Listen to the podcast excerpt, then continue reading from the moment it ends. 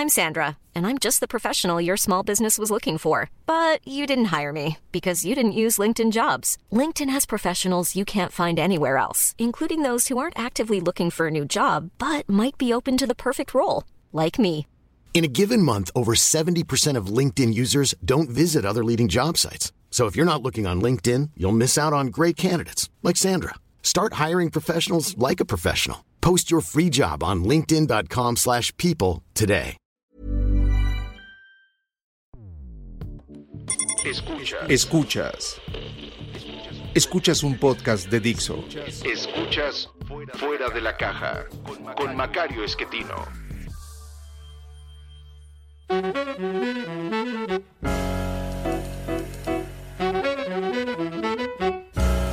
Bienvenidos.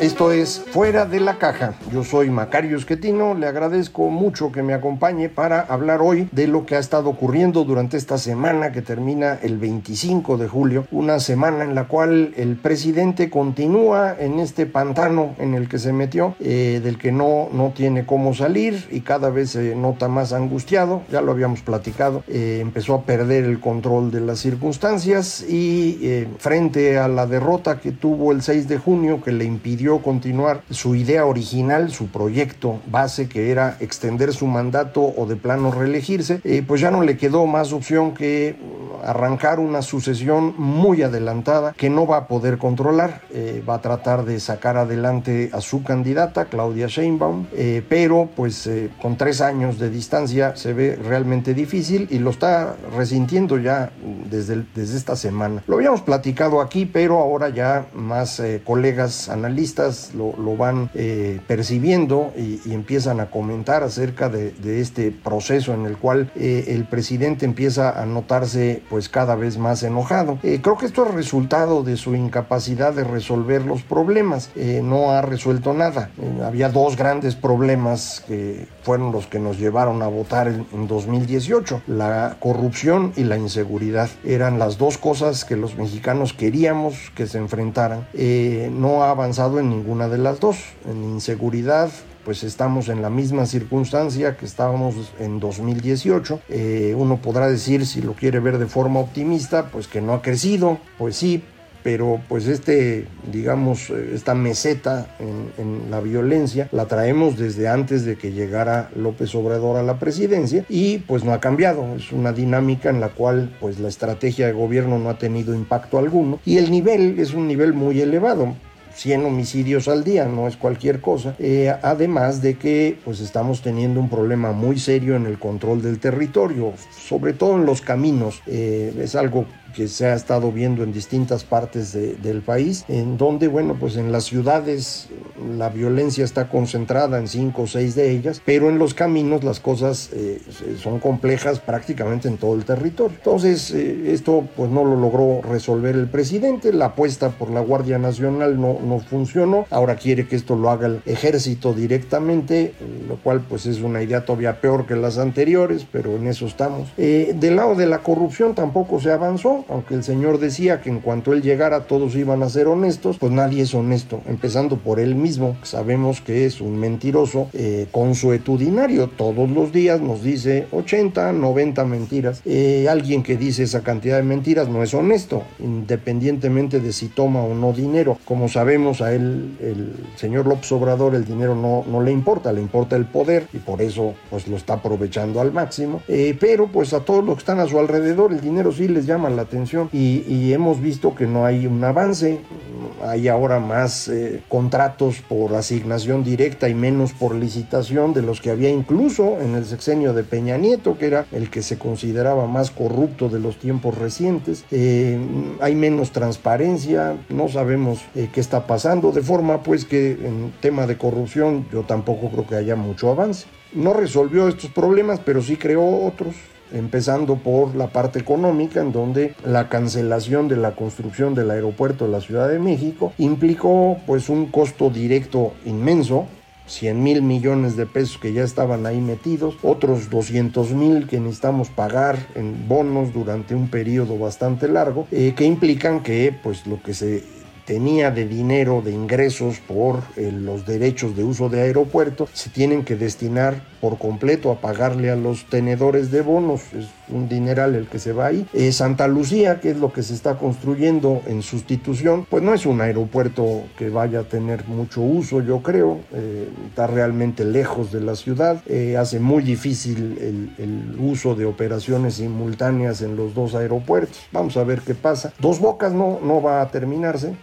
Mm, ya no digamos cuando él pensaba, sino yo creo que no va a terminarse en todo el sexenio. Eh, a ver, ya veremos, eh, pero no se ve muy claro que esto avance. Eh, de manera pues que sus grandes proyectos tampoco tienen mucho éxito. sus programas sociales que se hicieron destruyendo a los anteriores, a Progresa, Oportunidades, Prospera, que era el mejor programa social que tenía México, que fue copiado por muchos países. El Seguro Popular, que también era una idea brillante. Las dos cosas fueron tiradas a la basura y se sustituyeron con entrega de dinero en efectivo, en jóvenes construyendo el futuro, sembrando vida, pensión para adultos mayores. Esta última tiene un impacto positivo, yo creo, porque eh, efectivamente reduce eh, la pobreza en una época de la vida donde es verdaderamente grave. Eh, recuerde usted, 60% de los mexicanos no tienen pensión, de forma pues que a ese grupo le está sirviendo. Al otro 40% pues le alcanza el dinero para sus gastos, pero por la forma como se administra este programa, que es a todos, eh, pues se les da también dinero a ellos. Los otros programas, Sembrando Vida y Jóvenes Construyendo el Futuro, no tienen un impacto social relevante. El objetivo era comprar votos y, tampoco sirvieron. Esto lo, lo, aprendió el presidente el 6 de junio, lo habíamos dicho aquí, que no es tan sencillo eso de yo te doy dinero y tú votas por mí. Se necesita ir acompañando al votante o como decíamos aquí, pastorear ese voto. Eh, eso es lo que hacía el PRI muy bien cuando era el partido hegemónico eh, López Obrador quiso experimentar y no, no le funcionó. Eh, y ahora está enojado porque, bueno, pues se le fue de las manos su proyecto, ¿no? Extender su mandato, reelegirse y como pues ese proyecto se fue, eh, ahora quiere pues sacar a Claudia Sheinbaum adelante en un destape muy adelantado, tres años, que hace dificilísimo que esto vaya a tener éxito eh, yo creo que es imposible, pero vamos a dejarlo en difícil para que nadie se enoje. Eh, le va a costar mucho trabajo al presidente y se va a ir desgastando en ello, al extremo de que empieza, pues insisto, a no tener control de lo que ocurre. Eh, en la próxima semana vamos a tener datos que yo creo que van a, mostrar con más claridad qué está ocurriendo. Va a salir el dato oportuno, más bien el adelantado del, del Producto Interno Bruto, que va a decir que hay un crecimiento importante en el segundo trimestre del año.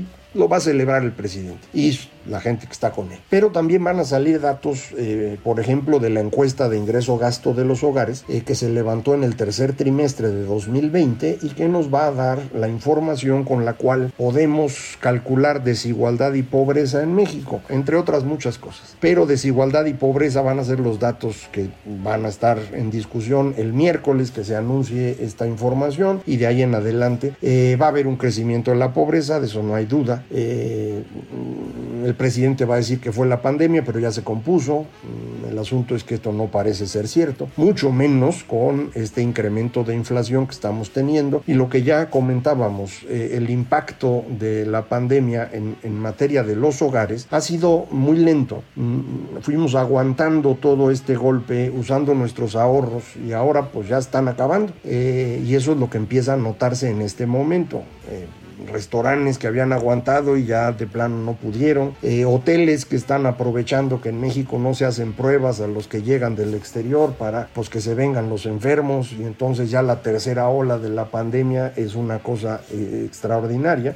Es una combinación de elementos, eh, insisto, que nos muestran otra vez la incapacidad del gobierno. Eh, en el caso de la pandemia es el más grave en materia de, vidas humanas. Eh, México es el peor país del mundo en el tema de la pandemia. Si usted mide las dos cosas, economía y costo humano, eh, estamos en la peor situación posible. habrá algunos que se acerquen a nosotros, pero no crea usted que muchos. por ejemplo, Brasil tiene más golpe humano, pero su caída económica fue menor. Algo similar ocurre en la India, eh, que tiene una mayor cantidad de fallecimientos, pero con una población que es 10 veces mayor a la de México. Entonces, a la hora que eh, calcula uno las cosas, pues sí, somos el peor país. Y esto es resultado de hacer las cosas muy mal desde el principio. Cuando empieza la pandemia, recuerda usted, la estrategia que se sugería en todas partes y que aquí también comentamos era hacer muchísimas pruebas, seguimiento de contactos y uso de cubrebocas. No hicimos ninguna. Entonces el primer golpe nos, nos costó. Eh, lo que trató de hacer el, el, gobierno en ese periodo fue que la gente no llegara a los hospitales para que no se vieran escenas como las de Italia o España. Lo logró, la gente no fue a los hospitales, se murió en su casa. Eh, y de ahí tenemos este exceso de mortalidad que supera por mucho al número de muertos registrados como enfermos de COVID. Eh, ya para la segunda ola ya está más cerca el número de los registrados oficiales y el exceso de muertes, pero aún así hay una brecha. Y esta tercera ola, eh, afortunadamente parece que hay menos mortalidad, menos letalidad, eh, pero el número de contagios es... Eh, muy muy alto, ya prácticamente al nivel de lo que ocurrió en enero, pero a un ritmo de crecimiento superior. Entonces eh, la cosa se eh, está poniendo bastante fea y será la tercera vez que fracasemos porque pues no se ha hecho nada distinto. Al contrario, el presidente dice que, las cosas están bien y, lo mismo dice su eh, achichincle de, salud, el, criminal López Gatel. ojalá algún día sea procesado por lo que ha hecho. pero entonces, insisto, durante todo este gobierno, tres años ya, no, no ha salido nada no le ha funcionado nada. Eh, lo que nosotros celebramos alguna vez, que fue el incremento al salario mínimo, eh, una, buena, una buena idea, empezó en el sexenio de Peña Nieto, eh, en ese sexenio fue que se quitaron las trabas para poder hacer aumentos relevantes en el mínimo. El primer aumento importante fue en 2018, en el sexenio de Peña Nieto. Le siguió en 2019 el presidente López Obrador, e insisto, lo celebramos nosotros. En el 2020 ya nos preocupó que el aumento fue demasiado grande, fue el más alto de todos, 20%, eh, en un momento en el que estaba claro que iba a haber un golpe económico. No era el momento ideal para hacer un aumento tan elevado, pero se hizo. Y en 2021 se volvió a dar un aumento importante, el más chico de los tres de López Obrador, que han sido 16, 20 y 15%, eh, pero me parece que ya fue un aumento eh, que, que no tenía sentido. Si el de 20% en 2020 me pareció preocupante, el de 15% en 2021 ya sí es un error claro, que se está notando en la incapacidad de generar empleo formal.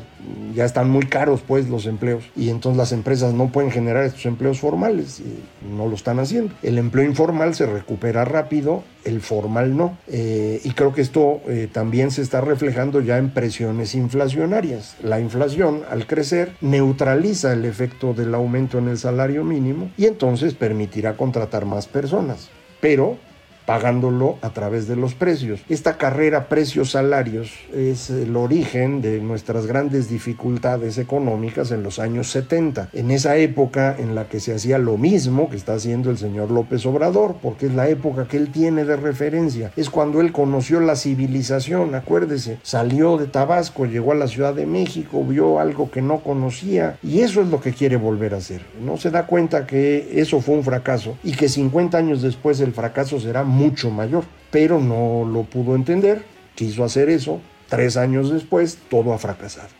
Todo. Eh, si alguien de ustedes tiene algún ejemplo en donde podamos ver un éxito de López Obrador, ahí me avisa. Eh, el del salario no funcionó. El otro que le celebran mucho es la capacidad de recaudación. El año pasado la recaudación fue de 14.5% del PIB, impuestos directamente, puros impuestos. Es el más alto en la historia que yo sepa. La razón es porque el PIB se cayó, pero la recaudación no, se logró mantener la recaudación. En buena medida esa recaudación eh, extraordinaria de 2020 fue producto de la extorsión del SAT a los grandes contribuyentes. Muchos de estos grandes contribuyentes pagan menos de lo que uno quisiera porque pues pueden hacer estrategias fiscales. Eh, tienen suficientes recursos para tener abogados especializados en encontrar los huequitos de la ley y con eso pues pagar menos muchos de los grandes empresarios son abusivos, como muchos políticos o muchos deportistas o muchos actores o muchos analistas, son seres humanos, pues hay de todo. Eh, y pues uno quisiera que sí pagaran bien, eh, pero para eso pues hay que hacer formas razonables y eso es la ley. Eh, el SAT en el 2020 se brincó la ley y dijo, me pagan o los meto a la cárcel y ahí vemos, le pagaron. Pero este año pues ya no pudo hacer lo mismo porque ya había cosechado todo ese esfuerzo en 2020. Entonces este año la recaudación es un poquito menor eh, a lo del año pasado, con un Producto Interno Bruto que está creciendo, entonces nos vamos a regresar a un nivel pues más eh, cercano a lo anterior, 13,5% del PIB, eso es lo que está recaudando el gobierno mexicano en condiciones normales, que es bastante bueno comparado con el 9,5% que se recaudaba antes de la reforma fiscal, que eh, creo que dije aquí era 2013 y alguien me dijo no, fue 2014. Bueno, de la época de las reformas estructurales se hizo la reforma fiscal y nos permitió incrementar la recaudación, pero llega hasta 13 y medio. ¿eh? Más allá de eso, esta reforma ya no da. A lo mejor da medio punto más, pero no mucho más que eso. Y ya no nos va a alcanzar. Esto también va a salir la próxima semana. Salen los datos de finanzas públicas al mes de junio, es decir, el primer semestre completo. Eh, con los datos hasta mayo, lo que yo encuentro es que sí tenemos una dificultad importante para financiar eh, este año y de aquí en adelante. la recaudación le digo, está en 13 y cachito del PIB, eh, lo que nos da el petróleo, 13 y cachito, eh, lo que dan las empresas públicas, Comisión Federal, Seguro Social, ISTE, tres puntos. Entonces, a la hora de sumar todo, andamos recaudando entre 21 y 22 puntos del PIB. Total, todos los ingresos de gobierno. Pero los gastos están por ahí de 25. Entonces nos faltan tres puntos del PIB. Esos tres puntos son eh, deuda obligadamente. Eh, el presidente también ha dicho que no se ha incrementado la deuda. Es una mentira más. Durante este sexenio la deuda se ha incrementado en 15%. El año pasado, por un PIB chiquito, el, el, tamaño de la deuda se fue a 52 puntos del PIB. Este año que el PIB se va a recuperar en parte, vamos a llegar a 50 puntos del PIB la mitad del PIB, eso es lo que tenemos de deuda de gobierno, del sector público en su conjunto este número ya no se va a poder bajar. Aunque en los siguientes años haya crecimiento económico, a lo mejor 3% el próximo año, yo ya lo dudo, eh, a lo mejor 2% de ahí en adelante, eso lo dudo más, la deuda va a tener que crecer. Eh, nos van a faltar 3 puntos, si de estos 3 puntos usted tiene 2 de crecimiento, bueno, pues ya nomás le faltó 1, entonces crecerá a 51 y el siguiente año a 52 y así. Eh, esto va generando presión para un país como México, con el nivel de recaudación que tenemos, por ahí de 60 puntos del PIB es el límite. Eh, entonces, pues empezamos a movernos en dirección a una presión muy fuerte al final del sexenio. Eh, usted recordará, si es viejito, que esa es nuestra gran preocupación. Luis Echeverría en los años 70 nos dio la primera crisis de fin de sexenio. Con López Portillo hubo la segunda crisis de fin de sexenio. Con Miguel de la Madrid al final de su sexenio, en realidad hubo crisis en medio, pero a final de su sexenio se aplicó el plan de solidaridad económica para reducir la inflación, que se reflejó también en sufrimiento de la, de la población. Y en el sexenio de eh, Carlos Salinas, la crisis ocurre literalmente al final del sexenio, o más bien en los primeros días del sexenio siguiente. Eh, eso se acabó cuando nos movimos a la democracia, porque en democracia los presidentes tienen que ir midiendo las cosas para no cometer errores tan serios. Eh, este presidente cree que está en un sistema autoritario, ha tratado de convertir esto en un sistema autoritario y el resultado es que nos está moviendo en la misma dirección de los sexenios del régimen priista antiguo, crisis de fin de sexenio. Entonces, pues estamos en ese proceso. Lo vamos a poder verificar la próxima semana. No sé si con tanta información económica yo alcance el próximo viernes a decirle todo, eh, pero si no habrá otras ocasiones en las que iré desglosando más eh, la información para poder pues ir confirmando qué cosas pueden ocurrir y demás. No se vaya usted a preocupar de una devaluación inmensa como ocurría en aquellas épocas, porque en esas épocas teníamos tipo de cambio fijo, y entonces el ajuste era brusco. Ahora tenemos tipo de cambio flexible, el ajuste es suavecito, pero igual ocurre, eso no hay manera de evitarlo. Ah, Nomás para dejarlo pensando en 2024 en serio, a todo lo que estamos platicando, súmele que en 2024 Donald Trump intentará reelegirse en Estados Unidos. Coincide la elección en Estados Unidos y en México en 2024 y eh, todo indica que ese año va a ser una cosa de locos. Entonces disfrute usted este no se espere usted hasta el otro. Eh, muchísimas gracias por acompañarme. Aquí vamos a seguir platicando. Esto fue Fuera de la Caja.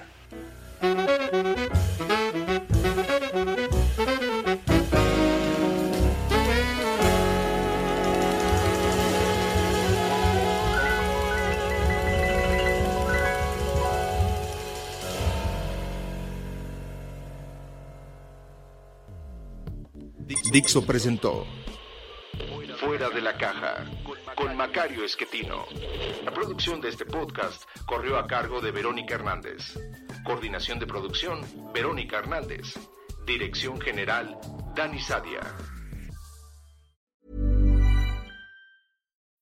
When you need mealtime inspiration, it's worth shopping Kroger, where you'll find over 30,000 mouthwatering choices that excite your inner foodie. And no matter what tasty choice you make, you'll enjoy our everyday low prices, plus extra ways to save, like digital coupons worth over $600 each week. You can also save up to $1 off per gallon at the pump with fuel points. More savings and more inspiring flavors make shopping Kroger worth it every time. Kroger, fresh for everyone. Fuel restrictions apply.